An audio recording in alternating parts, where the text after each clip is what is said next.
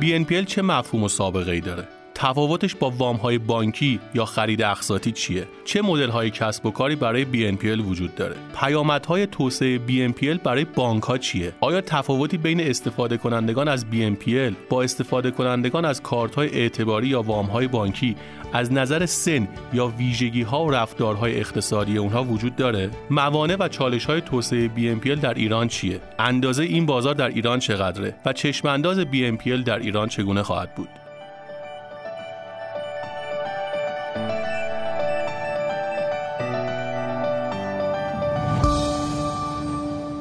سلام. من مهران بهنیا با قسمت هشتم از فصل دوم فارکست اقتصادی و مالی با شما هستم. موضوع این قسمت BNPL یا Buy Now Pay Later هست. به این معنی که الان بخر و بعدا پرداخت کن.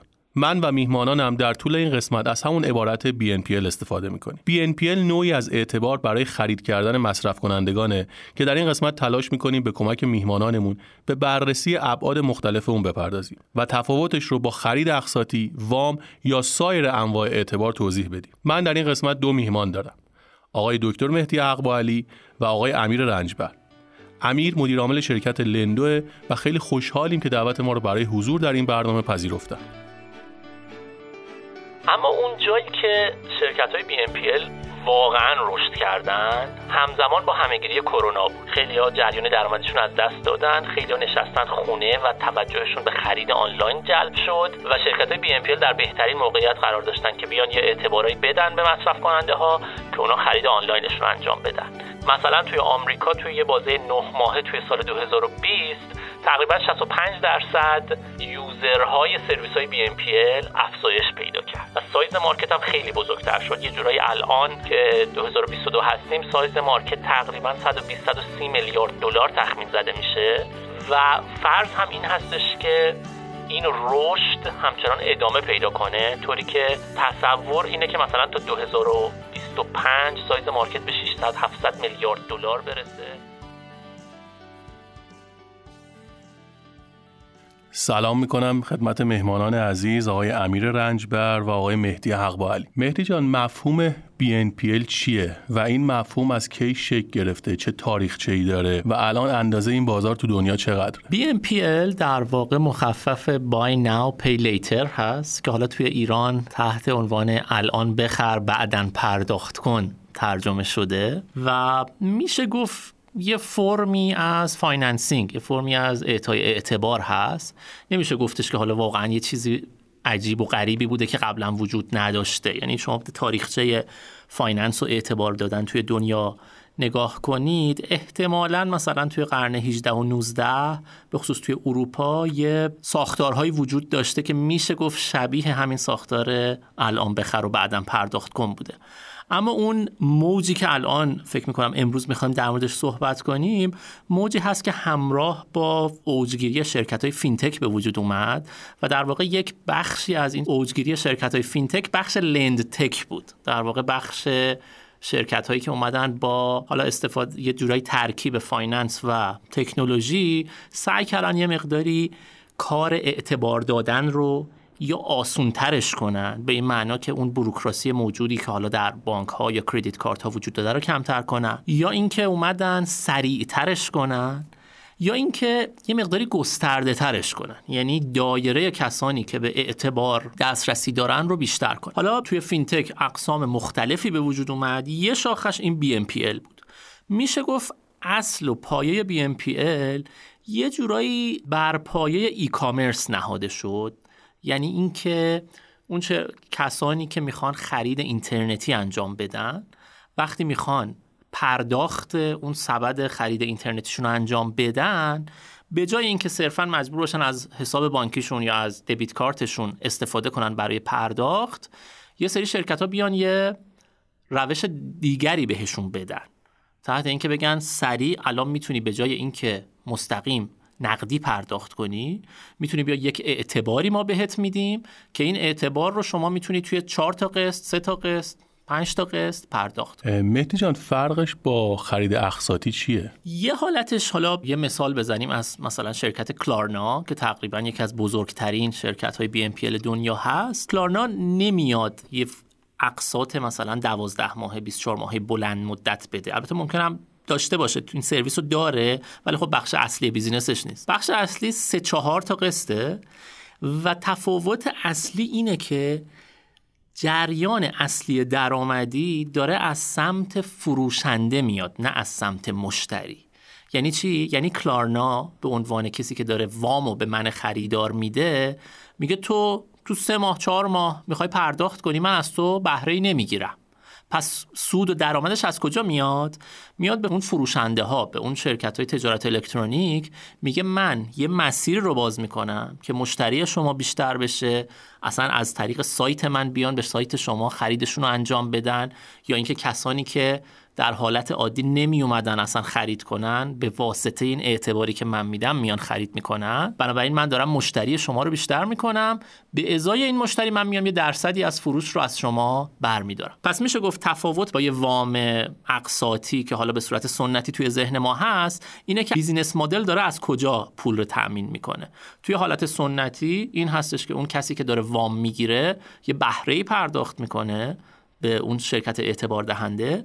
اما توی مدل BNPL اون فروشنده ها اون ای کامرس کامپنی ها هستن که دارن هزینه رو پرداخت می‌کنن. ولی ما خب مدل هایی رو داشتیم که خود کمپانی خود کارخونه میاد برای محصولات شرایطی رو فراهم می‌کنه که مشتری ها بتونن خرید اقساطی بکنن. این BNPL چه مزیتی رو نسبت به اون مدل ایجاد می‌کنه؟ یه مزیتش اینه که این شرکت ها کار تخصصی اعطای اعتبار رو دارن انجام میدن. شما درست میگید. خیلی از شرکت ها هستن که خودشون سعی می‌کنن که finance کنن اصطلاحاً. خرید مشتریانشون رو. اما همیشه با این معضل مواجهن که حالا این خودشون این پول رو این سرمایه رو چجوری به دست بیارن که بخوان finance کنن برای مشتریاش. در واقع نیاز به این هستش که یه دپارتمان مجزا یه هزینه مجزا یه تأمین مالی مجزا انجام بشه. ولی این شرکت ها ادعاشون اینه که خب ما کارمون تخصصی اعطای وام هست.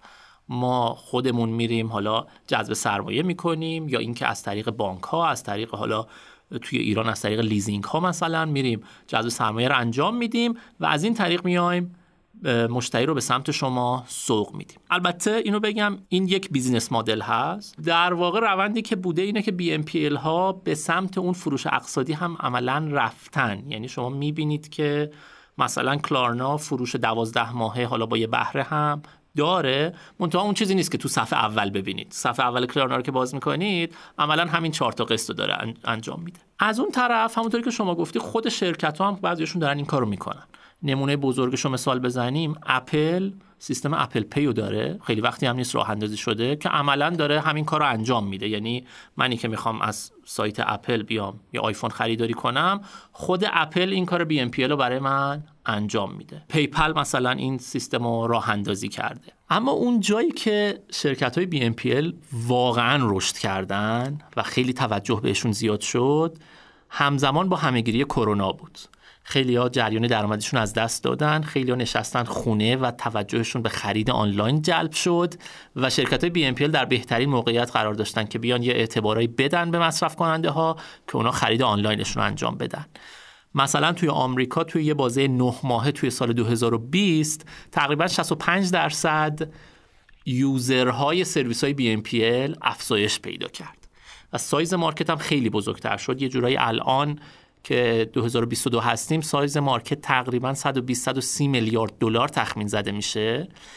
و فرض هم این هستش که این رشد همچنان ادامه پیدا کنه طوری که تصور اینه که مثلا تا 2025 سایز مارکت به 600 700 میلیارد دلار برسه و همینطوری هم ادامه پیدا کنه. خیلی ممنون. همین جان آیا تفاوتی بین مدل های BNPL از نظر مدل های کسب و کار و کسب درآمد ایجاد ارزش وجود داره؟ من می‌خوام یه مقداری به موضوع از نگاه بالاتری نگاه بکنم. شش تا متغیر هست که میشه گفت که کل فضای اعتباری و در واقع lending با ترکیب این متغیرها ساخته میشه. business BNPL هم یک ترکیبی از این شش تا متغیره. اول نوع در واقع پذیرنده یا merchant که آیا merchant ها آنلاینن یا آفلاین. دوم مبلغ اعتبار یا اون در واقع وامیه که در واقع به کاربر داره اعطا میشه. سوم بحث در واقع اینه که اون ارائه دهنده اعتبار چه بازه ریسکی رو برای خودش داره انتخاب می‌کنه و مدل ضمانتیش در واقع به چه صورتی هست. چهارم بحث بازه تسویه است. اینکه یک ارائه دهنده اعتبار داره به صورت ماهانه تسویه می‌کنه تو چهار تا قسط تسویه می‌کنه یا سه ساله داره تسویه می‌کنه. بحث نرخ در واقع عنوان پنجمین فاکتور که این نرخ در واقع داره از merchant فقط دریافت میشه کارمزد در واقع اون ارائه دهنده اعتبار یا از کاربر و رو چه بازه هست. و در واقع method پرداختی که کاربر می‌تونه برای مصرف اون اعتبار در واقع داشته باشه. از طریق کارت از طریق درگاه اعتباری هر در واقع solution های مختلف. اگر ما هر کدوم از این در واقع ترکیبات رو با هم بچینیم می‌تونیم business model های مختلفی رو بتونیم ایجاد بکنیم. چیزی که در واقع توی دنیا به عنوان در واقع BNPL معروف شده ترکیبی از اینکه BNPL ها از در واقع کاربر خیلی کارمزدی نمی‌گیرن تمرکزشون روی در واقع merchant هاست رو پذیرنده های آنلاین با بازه زمان تسویه در واقع کوتاه مدت تر این چیزی که به حال تو دنیا در واقع به عنوان BNPL در واقع داره شناخته میشه. اما خود همین BNPL هم که در واقع الان هستن به عنوان مثال در واقع افرم خیلی هم در واقع این وحی منزلی نیستش که حتما در واقع وقتی ما BNPL یعنی یک تعریف خاص به این شکل. چون به هر حال خود BNPL کلارنا در واقع اگر به عنوان first این موضوع بشناسیمش. از سال 2005 تاسیس شده business model ش رو چند بار تغییر داد و خیلی زمان زیادی هم نیست که به حال تو دنیا ایجاد شده. در واقع افرم هم اگر نگاه بکنیم یه بخشی از در واقع کارمزد و حتی داره از کاربر هم دریافت می‌کنه. چون خیلی میگن که بی ام پی یعنی که هیچ کارمزدی از کاربر دریافت نشه تمام تمرکزش رو مرچنت باشه. ولی ما می‌بینیم که گاهن در واقع مدل های متفاوتی هم می‌بینیم. یا خود کلارنا مدل های تصفیه بلند مدتی هم در واقع داره. حالا درسته بهتی گفت که تمرکزش در واقع رو کوتاه مدته ولی به هر حال این مدل تسویه هم داره. اگر بخوایم در واقع راجع به حالا مدل ها بیشتر بحث بکنیم خب مدل هایی که در واقع کارت های اعتباری در واقع داشتن مثل ویزا و مسترکارد بیشتر تمرکزشون روی پذیرنده های آفلاین بود و بازه های تسویه معمولا ماهانه. ولی خب مثلا BNPL اومدن یه خلاقیتی رو بازه تسویه که بیشتر در واقع رو مثلا چهار تا قسط دارن و اینکه credit card ها معمولا می اومدن یک کارمزد غیر شفافی در واقع از کاربر می گرفتن و BNPL به عنوان مثال افرم وقتی می‌خواد خودش رو در واقع معرفی کنه خیلی روی این موضوع مانور میده که ما یک خدمات مالی شفافی رو در واقع داریم ارائه میدیم. ولی مثلا credit card ها نه. مدل در واقع کارمزدی که کاربر دریافت می‌کنن پیچیدگی های خاصی داشت. ولی خب BNPL ها خیلی هاشون در واقع کارمزدی از کاربر در واقع دریافت نمی‌کنن و سمت merchant. حالا میگم در واقع با همه ترکیب اینها میشه در واقع business model های متفاوتی ساخت. حتی business model هایی که ممکنه الان هم خیلی باب نباشه. اگر بخوایم حالا خیلی به market ایران هم در واقع یه گذری داشته باشیم چون ما توی خب دنیا 50 60 ساله که به حال کارت اعتباری وجود داره ولی خب تو ایران ما موضوعی به اسم در کارت اعتباری تا الان نداشتیم. انگار قراره که در واقع BNPL در ایران چند تا مسئله جدی رو حل بکنه. هم موضوع کارت اعتباری هم وام های خورد و هم در واقع چیزی که در دنیا مرسوم به BNPL هست. که حالا اگر در واقع موضوعمون رسید به بحث ایران می‌تونیم دیتیل بشیم. خیلی ممنونم. مهدی جان یوزرها یا استفاده کنندگان از خدمات BNPL چه تفاوتی با یوزرهای کارت های اعتباری دارن؟ به نظر میاد که مهمترین عاملی که متمایز می‌کنه استفاده کنندگان از کارت های اعتباری رو از در واقع استفاده کنندگان از BNPL اون نسل و در واقع سن و سال استفاده کننده هاست. کارت های اعتباری یه مقداری سنتی ترن طبیعتا کاربری می‌تونه اصلا واسهشون اپلای کنه و در واقع بهش تعلق می‌گیره اون کارت که یه پیشینه خوب و ثبات مالی و پیشینه درآمدی خوبی داشته باشه. و بنابراین اونها معمولا سن و سال بالاتری دارن. در مقابل BNPL می‌بینیم که یوزرها استفاده کنندگانشون نسلای جدیدترن جوونترن و در واقع توی اون سرویایی که شده هرچی که میایم به سمت و سوی نسلای جوونتر استفاده از سرویس های BNPL بیشتر شده. پس این یه عامل خیلی متمایز کننده است. در این حال حواسمون هم باشه.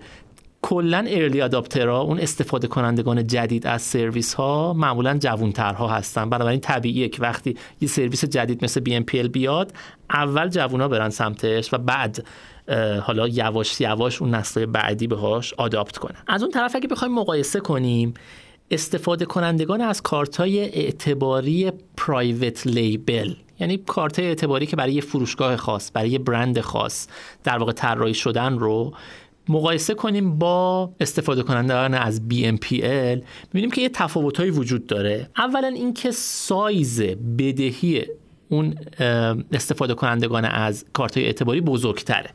یعنی اگه بخوایم بگیم به طور متوسط یه مشتری کارت اعتباری این پرایوت لیبل ها حدودا سالی 1500 دلار خرج می‌کنه با اون کارتش در حالی که این رقم برای BNPL حدود 1000 دلار میزان بدهیشون هم متفاوته. یعنی مثلا هزار دلار تقریبا مشتری یک کارت اعتباری پرایوت لیبل بدهکاره به طور متوسط. این مبلغ 130 دلار. یعنی حدودا یک هفتم یک هشتمش هست برای در واقع استفاده کنندگان BNPL اما از اون سمت می‌بینیم که میزان استفاده و بازگشت مشتریا توی BNPL خیلی بیشتر از این قسم از کردیت کارت هاست. و این خب شاید اون نقطه باشه که خیلی جذاب می‌کنه BNPL رو برای یک سری از شرکت ها برای اینکه بیان از این سرویس ها استفاده کنن.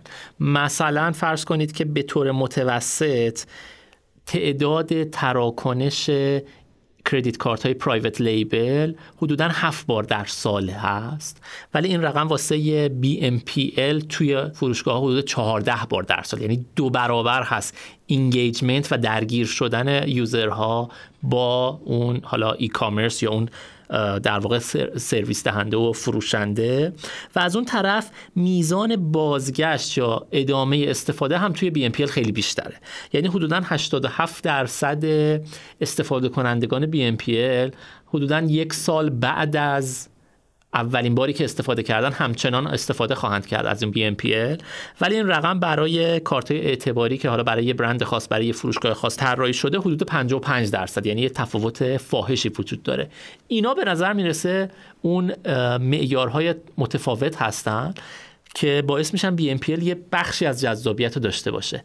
از یک طرف بدهیشون یه مقدار کمتره استفاده مقدار دلاری یا ریالیشون کمتره ولی از اون طرف تعداد استفادهشون بیشتره وفاداریشون به برند بیشتره و این می‌تونه یه عامل مثبتی باشه که به ای کامرس ها کمک بکنه. من اگه بخوام الان در تکمیل صحبت های مهدی راجع به باز ایران بخوایم صحبت بکنیم پرسونای ما هم تقریبا همین در واقع پرسونایی که شاید مهدی داشت راجع بی ام تو دنیا می‌گفت. اکثر در واقع افرادی که در واقع میان از لنتکا یا بی ام های ایرانی در واقع اعتبار می‌گیرن معمولا قشر جوون هستن.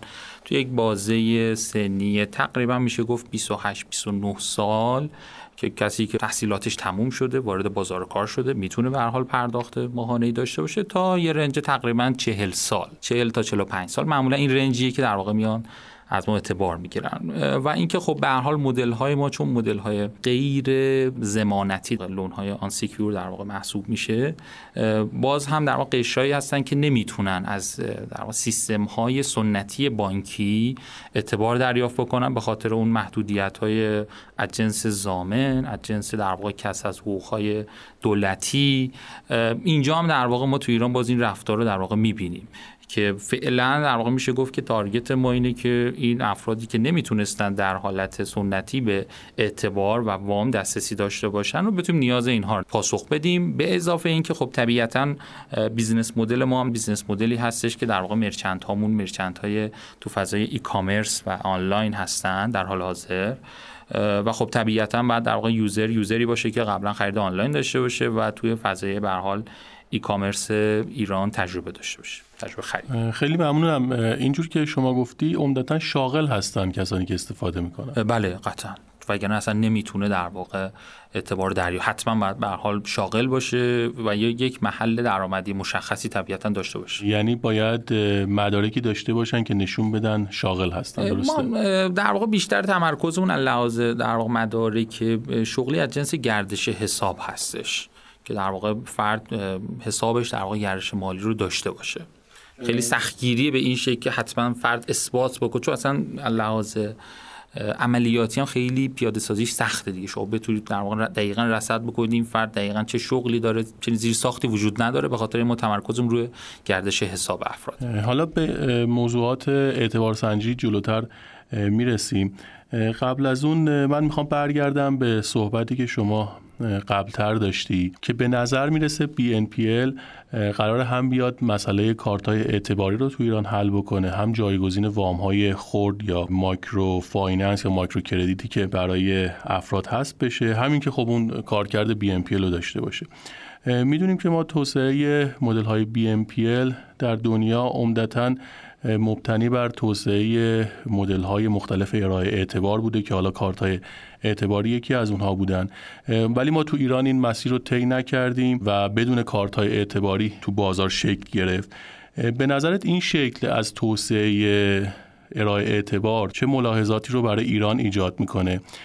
و اون مشکلی که گفتی قرار بی ان انگار مشکل خیلی مشکلات دیگر رو حل بکنه این هم به این ربط داره؟ من چند تا عدد بدم در واقع از حجم بازار در واقع بی ام پی وام ما طبق آمارایی که بانک مرکزی میده تقریبا 4200 هزار میلیارد تومن کل وامی که سیستم بانکی داره ارائه می‌کنه.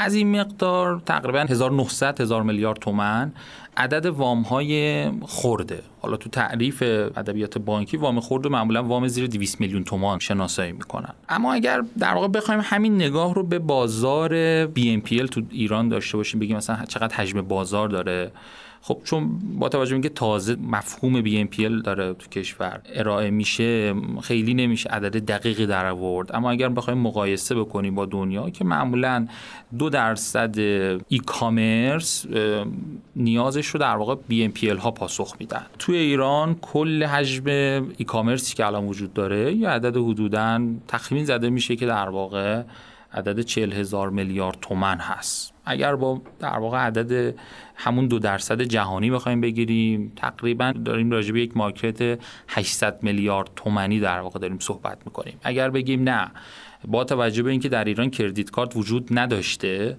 و BNPL ها دارن دو تا نیاز رو پاسخ میدن. هم BNPL و هم کردیت کارتو. خب طبیعتا احتمالا این عدد بزرگتر خواهد بود و خیلی هم می‌تونه بزرگتر بشه. که باید ببینیم که در واقع چه مسیری در واقع طی میشه. اما بخوایم در واقع نگاه بکنیم. من فکر می‌کنم که مارکت ایران و BNPL ها حتما می‌تونن که در واقع این دوتا نیاز رو پاسخ بدن. و این حجم بازار و آینده این کسب و کارها رو بسیار می‌تونه درخشان بکنه.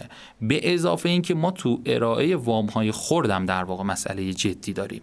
یعنی سه تا نیاز رو BNPL ها انگار در واقع اومدن که پاسخ بدن تا بتونن مسئلهشو حل بکنن. در حال حاضر BNPL ها خیلی روی فضای آفلاین ورود پیدا نکردن. اگر در چون به حال حجم e-commerce از کل commerce ایران دو درصده. یعنی خیلی حجم بزرگی نمیشه. زمانی می‌تونه در واقع این BNPL ها خیلی بخوان سایز جدی پیدا بکنن که یا e-commerce خیلی بزرگ بشه یا BNPL ها وارد بازارهای غیر آنلاین بشن. یعنی از طریق کارت ها از طریق QR code و از طریق روش های مختلف بتونن merchant های دیگر در واقع درگیر بکنن. چون قرار به حال این دوتا نیاز رو پاسخ بدن. ما یه مقایسه بکنیم. مثلا ویزا نزدیک به 46 میلیون merchant داره. کلارنا که در واقع بزرگترین در واقع BNPL دنیاست. تا الان فکر می‌کنم خودش مدعیه که 400 هزار تا مرچنت داره که فکر می‌کنم عمدتا هم مرچنت های در واقع آنلاین هستن. بنابراین باید در واقع به موضوع بی ام پی ال تو ایران به این شکل به نظر نگاه مهدی جان ارائه اعتبار اساسا یکی از کارکردهای تخصصی بانک ها بوده. حالا پیامدهای توسعه BNPL برای بانک ها چطور میشه و بانک ها باید چه اقدامات و راهبردهایی داشته باشن تا بتونن در این بازار اعتبار نقش خودشون رو حفظ کنن دقیقا همونطوری که میگی در واقع تعریف بانک اعطای حالا وام و اعتبار هست. و توی بعضی از این گزارش هایی که مؤسسات حالا مشاوره دنیا دارن می نویسن میگن که حالا این تفکیک هایی که داره میشه میگن اینا لنتکن اینا بانکن یه جورایی تفکیک های خود ساخته است. و عملا هر کسی که داره اعتبار میده بانکه. پس توی این تعریف بی ام پی در واقع دارن بانک محسوب میشن. کما اینکه کلارنا الان یه جورایی بانک داره محسوب میشه و باید خودش رو با قوانین بازل تطبیق داده. بنابراین یه جورایی این مرز بین حالا بانک بودن و نبودن اونقدر مشخص نیست و یه جورایی میشه گفتش که همه اینها در واقع بانک هستن. منتها تو اون نگاه سنتی که در واقع بانک ها رو اون سیستم های قدیمی نسبتا بروکراتیک داریم ترسیم می‌کنیم که حتما باید مدارک رو فیزیکی ببریم و امضا کنیم و اثر انگشت بزنیم و اینها بانک ها معمولا یه مقداری کندتر و غیر چابکتر در نظر گرفته میشن. در مقابل سیستم های جدیدتر که خیلی چابکترن سیستم های BNPL سعی می‌کنن همه پروسه آنلاین باشه خیلی نیاز به کاغذ بازی نباشه. بنابراین این تهدید وجود داره برای بانک های سنتی که یه بخشی از market رو از دست بدن. البته یادمون نره همچنان BNPL یه سایز خرد هست.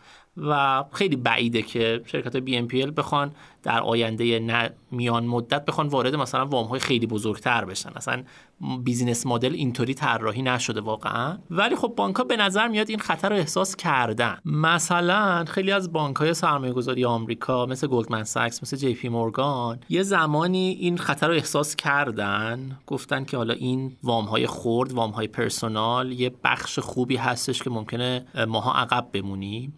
و اومدن یه سری سرمایه گذاری اینطوری انجام دادن ولی به نظر میاد خیلی موفق نبودن. حداقل تا الان موفق نبودن و همچنان BNPL پر سر و صداتر و محبوبتر هستن تا اون قسم فعالیت ها بنابراین ممکنه بانک ها به این سمت برن که به روش های سنتی بخوان مقابله کنن. یه روش سنتی توی اینجور market ها وقتی که شما یه رقیب جدید با یه business model جدید میاد اینه که برید اونها رو تملیک کنید. یعنی بیان سرمایه گذاری کنن توی یک پلتفرم جدید BNPL یا بیان یک پلتفرمی که شکل گرفته رو بیان اصلا acquire ش کنن تملیکش کنن. یه همچین trend ی دیده میشه هم توی دنیا و هم توی خود ایران هم همچین چیزی دیده میشه و شاید حالا در کنارش بیان partnership انجام بدن. یا مثلا فرض کنید اون چیزی که گفته میشه strategic alliance یه همکاری استراتژیک انجام بدن در واقع که هم business core business خودشون رو تغییر ندن هم نخوان ریسک راه اندازی یه business model ی که باش آشنا نیستن رو نخرند و هم اینکه از این کیک جدیدی که داره پخته میشه حداقل یه بخشی یه share یش رو داشته باشن. پس احتمالا به این سمت و سو خواهند رفت. این همون چیزی هستش که حالا مثلا مکینزی هم اشاره کرده که احتمالا اینها روش هایی هستن که بانک های سنتی می‌تونن استفاده کنن. ولی خب ممکن هم هستش که BNPL خیلی علاقه نشون ندن و از اون سمت خودشون برن بزرگ و بزرگتر بشن و حالا خیلی به اون سمت نرن. باید ببینیم که در آینده چی میشه واقعا. خیلی ممنون.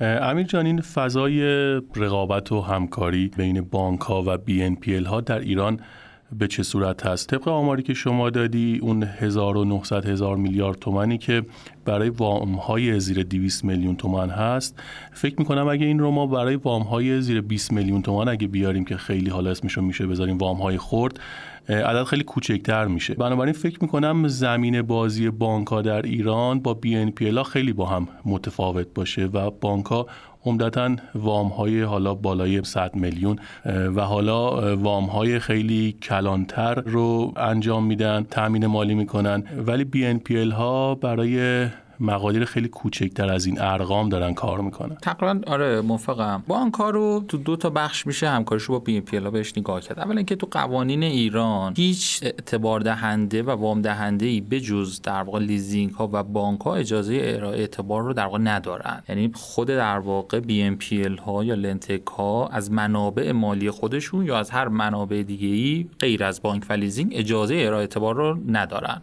حتما باید در واقع منابع برای منابع بانک ها لیزینگ ها باشه. این یک محدودیت به حال این شکلی ما داریم. اگر در واقع مدل های مثل P2P lending تو ایران پیاده سازی می‌شد که به حال بانک مرکزی با این مدل در ایران مخالف بود و پیاده سازی نشد اون وقت در واقع می‌شد بگیم که بله می‌تونست این مدل رو پیاده سازی بکنیم ولی در حال حاضر چنین چیزی امکان پذیر نیستش. مدل هایی هم که الان در ایران دارن تو فضای BNPL کار می‌کنن و از منابع خودشون دارن اعتبار میدن تا زمانی که از کاربر نهایی کارمزدی رو دریافت نکنن و تمام کارمزد سمت merchant باشه احتمالا بانک مرکزی با اینا فعلا کاری نداره. یعنی این قانونی که ابتدا عرض کردم یه استثنا داره. business model هایی که تمام مدل درآمدیشون سمت merchant ه اگر بخوان از کاربر در واقع کارمزدی بگیرن بانک مرکزی جلوشون رو می‌گیره. پس این لحاظ business model ی پس همه BNPL ها مگر اینکه 100 درصد درآمدشون سمت merchant باشه باید با بانک کار بکنن.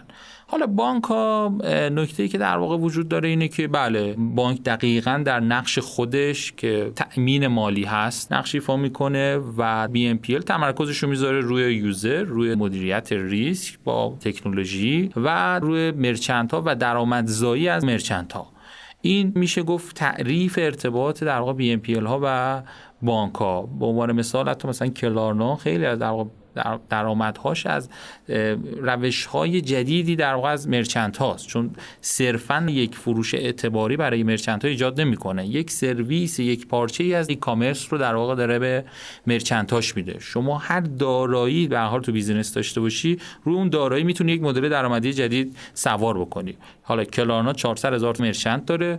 از این 400 هزار تا مرچنت می‌تونه بیزینس مدل های مختلفی روی اینا تعریف کنه که الان داره این کار رو انجام به نظر می‌رسه که بحث اعتبار سنجی برای BNPL ها خیلی مهمتر از بانک ها یا نظام سنتی تامین مالی باشه. چرا که در نظام سنتی خب بالاخره برای وام ها وسایق گرفته می‌شد و به نوعی وام ها با تضمین بیشتری به مشتری اعطا می‌شد.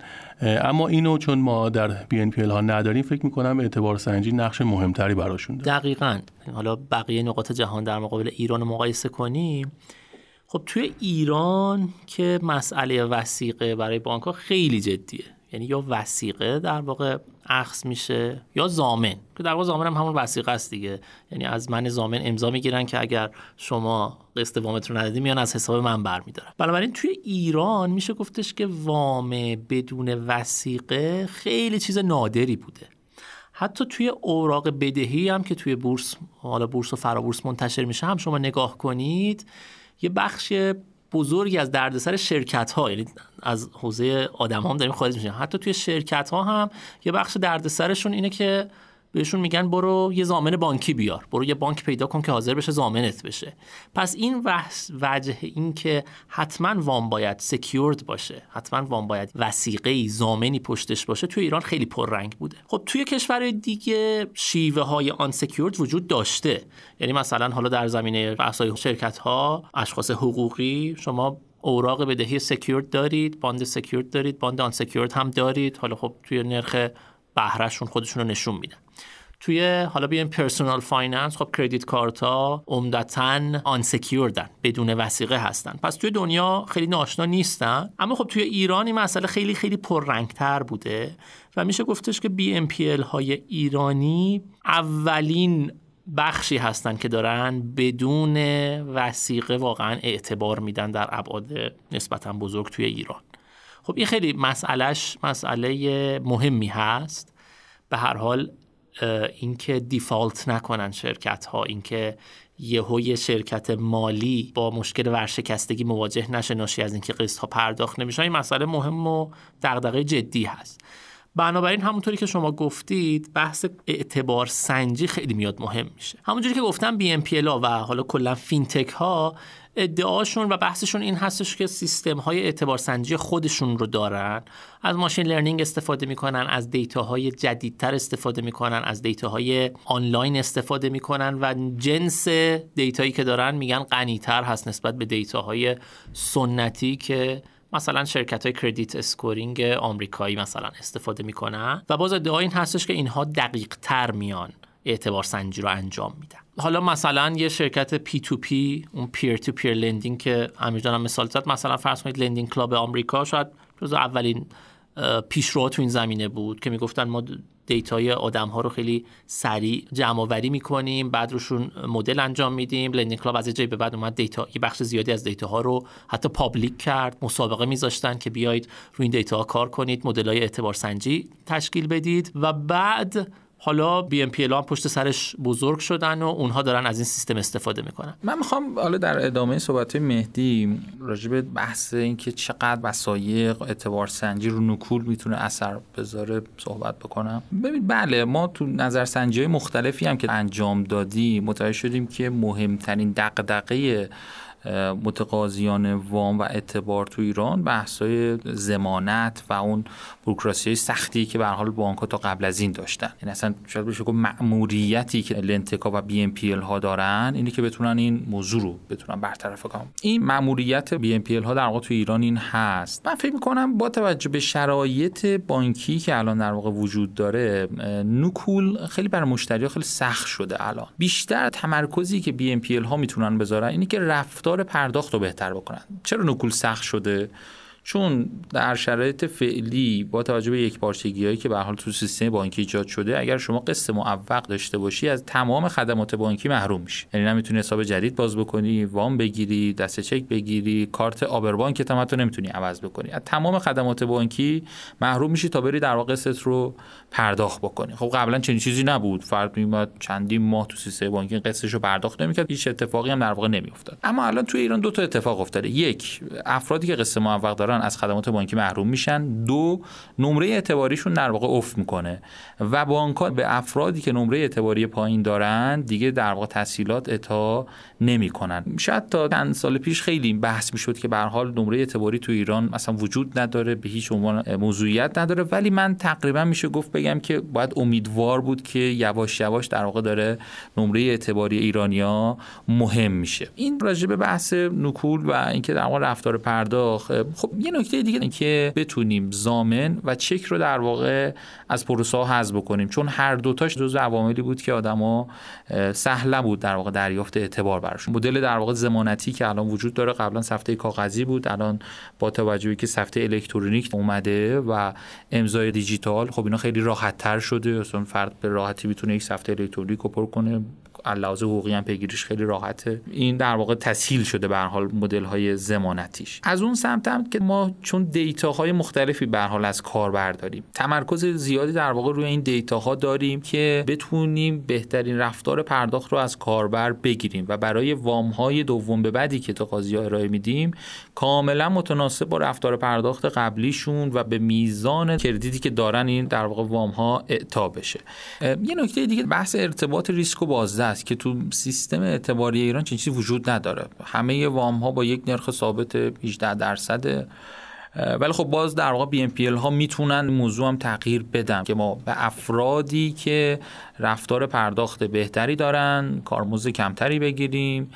و در واقع برعکس یعنی این در واقع نمره اعتباری افراد رو به نرخی که در واقع دارن پرداخت می‌کنن اینا رو متصل بکنه ولی اشاره کردی این نمره اعتباری برای وام های دوم به بعد می‌تونه معنادار باشه. برای وام های اول چطور اعتبار سنجی می‌کنید ما برای وام های اول بیشتر به همون گزارشات اعتباری که تو بانک مرکزی وجود داره و الزام هستن همه بانک ها که با این گزارش اعطای تحصیلات بکنن خیلی سختگیری نمی‌کنیم واقعیت. بیشتر تمرکز اونی که مارکت رو بگیریم افراد تاریخچه اعتباری درست بکنن. خب تا قبل از این این تاریخچه اعتباری به صورت دقیق وجود نداشته.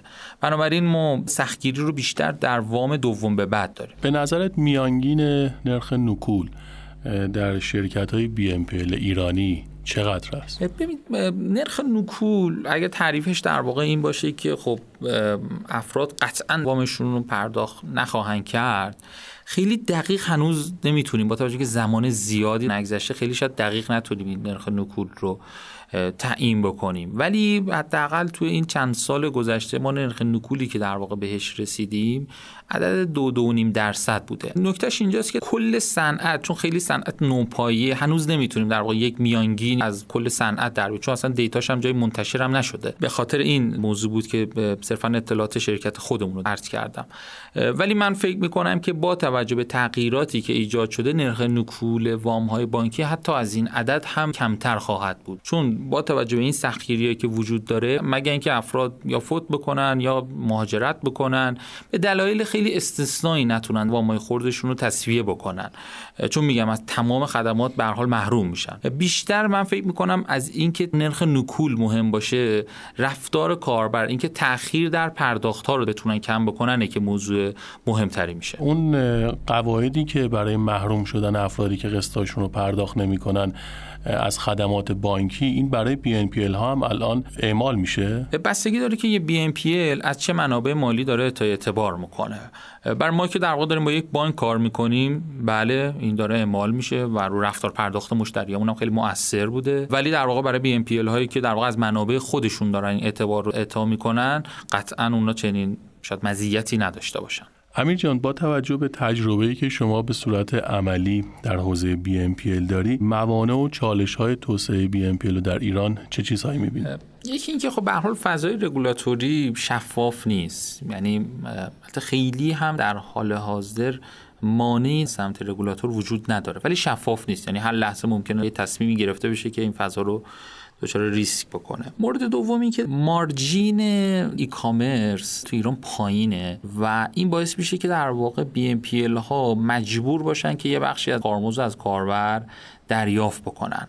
این margin پایین این ریسک رو به حال براشون داره که اگر این کارمزد رو کاربر نگیرن ممکنه که نرخ نکولشون رو نتونه کاور بکنه. بحث بعد این که چون BNPL تمرکزشون روی فروشگاه آنلاین هست تعداد فروشگاه آنلاین با کیفیت کمه. خب تو دنیا حالا مثلا مرچنت های در واقع شما کلارنا رو که نگاه می‌کنه حالا جدا از اینکه اونا به حال تو فکر می‌کنم خود کلارنا تا 15 تا کشور هم داره سرویس ارائه میده خب ولی خب به حال صنعت ای کامرسشون جلوتر از ماست. این میشه گفت یکی از چالش های دیگه و اینکه به حال پول گرونه دیگه. وقتی شما پول گرون باشه خب کاربر مجبوره که در مجموع پرداختیش طبیعتا بیشتر بشه و اون رضایتی که شاید بعد داشته باشه رو در واقع نتونیم ازش در این رضایت رو بگیریم. یه نکته ای که حالا من در تکمیل صحبت های امیر به ذهنم می‌رسه دقیقا همین هستش که این که بریم به سمت کمیسیون گرفتن یا حالا اون درآمد رو از سمت اون شرکت ای کامرس بگیریم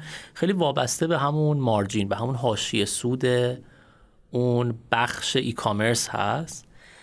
و خب هرچی که در واقع حاشیه سود اون شرکت ای کامرس بیشتر باشه احتمال بیشتری وجود داره که بیاد مشتری این شرکت های BNPL بشه. خب تو دنیا چه شرکت های بیشترین حاشیه سود رو دارن؟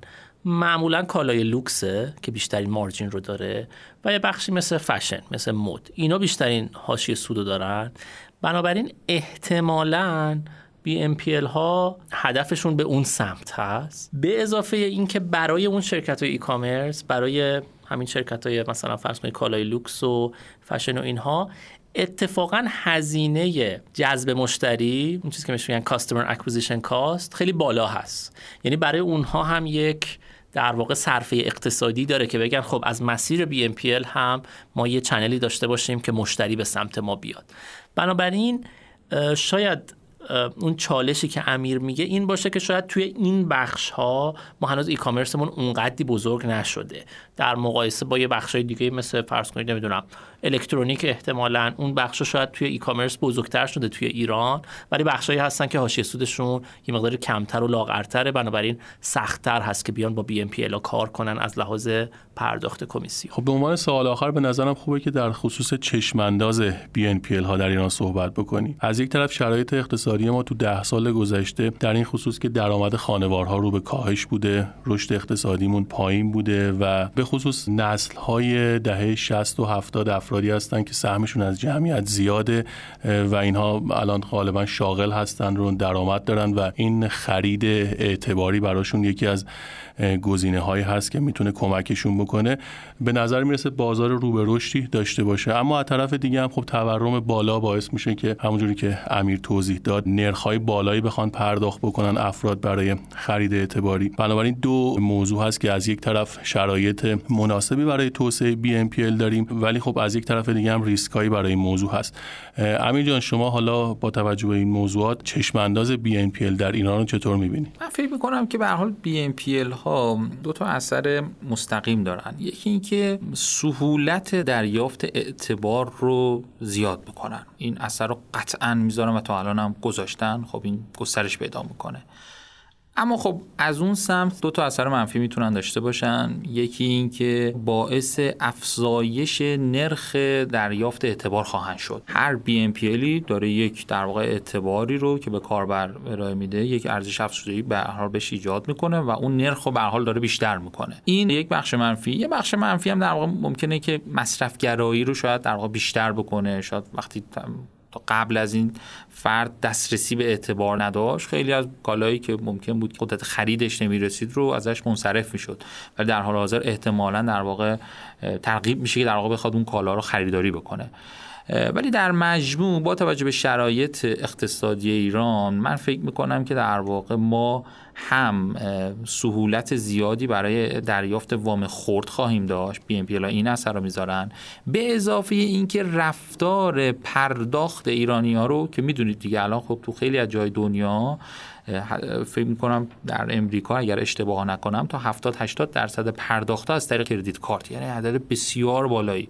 ولی توی ایران احتمالا این عدد نمی‌دونم شاید کمتر از یک درصد باشه.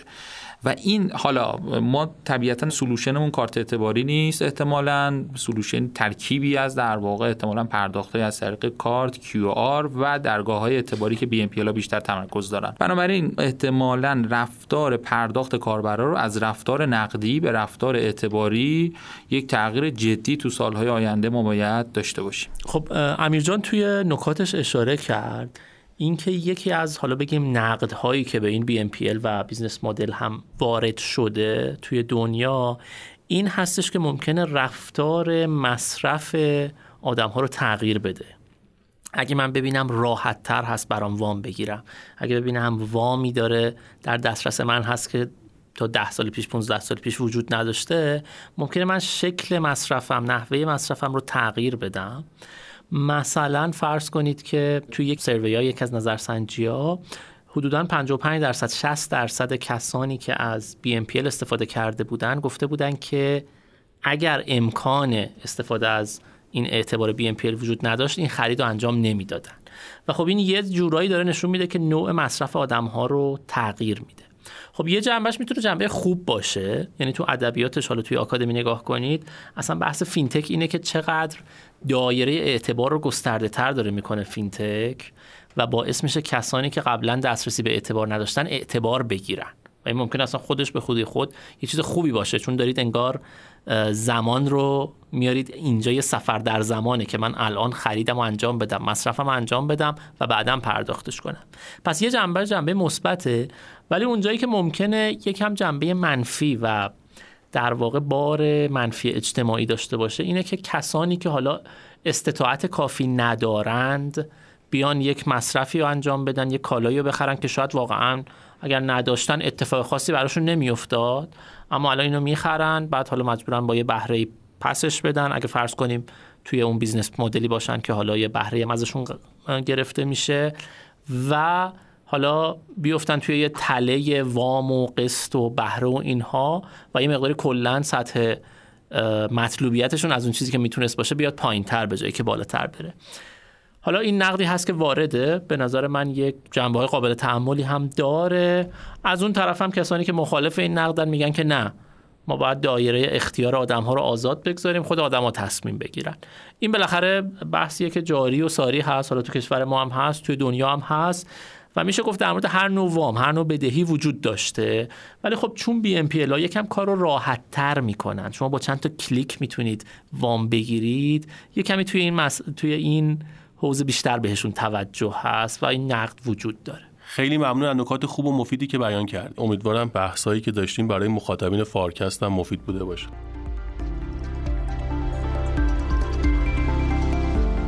خیلی ممنونم که تا این لحظه ما رو همراهی کردید. فارکست اقتصادی و مالی با برنامه ریزی و حمایت شرکت مشاور مدیریت رهنمان در استدیو دانشگو تولید میشه. ما رو می‌تونید در پلتفرم های Castbox، Google Podcast، Apple Podcast و سایر پلتفرم های پادگیر دیگه بشنوید. خیلی ممنونم از همراهیتون و روزهای خوب و خوش برای همه شما عزیزان آرزومندم. بدرود.